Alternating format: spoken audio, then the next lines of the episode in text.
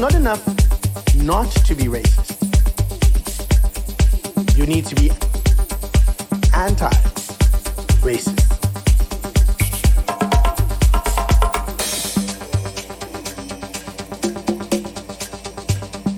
The beauty of anti racism is that you don't have to pretend to be free of racism. You are instantly emancipated from it. Because anti racism is a commitment to fight racism, to fight it wherever you may find it, including yourself.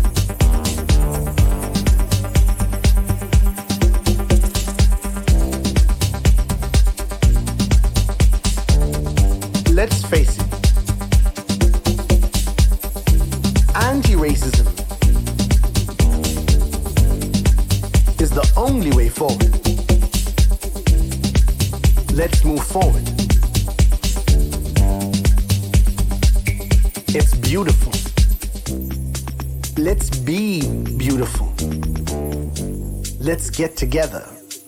Let's dance.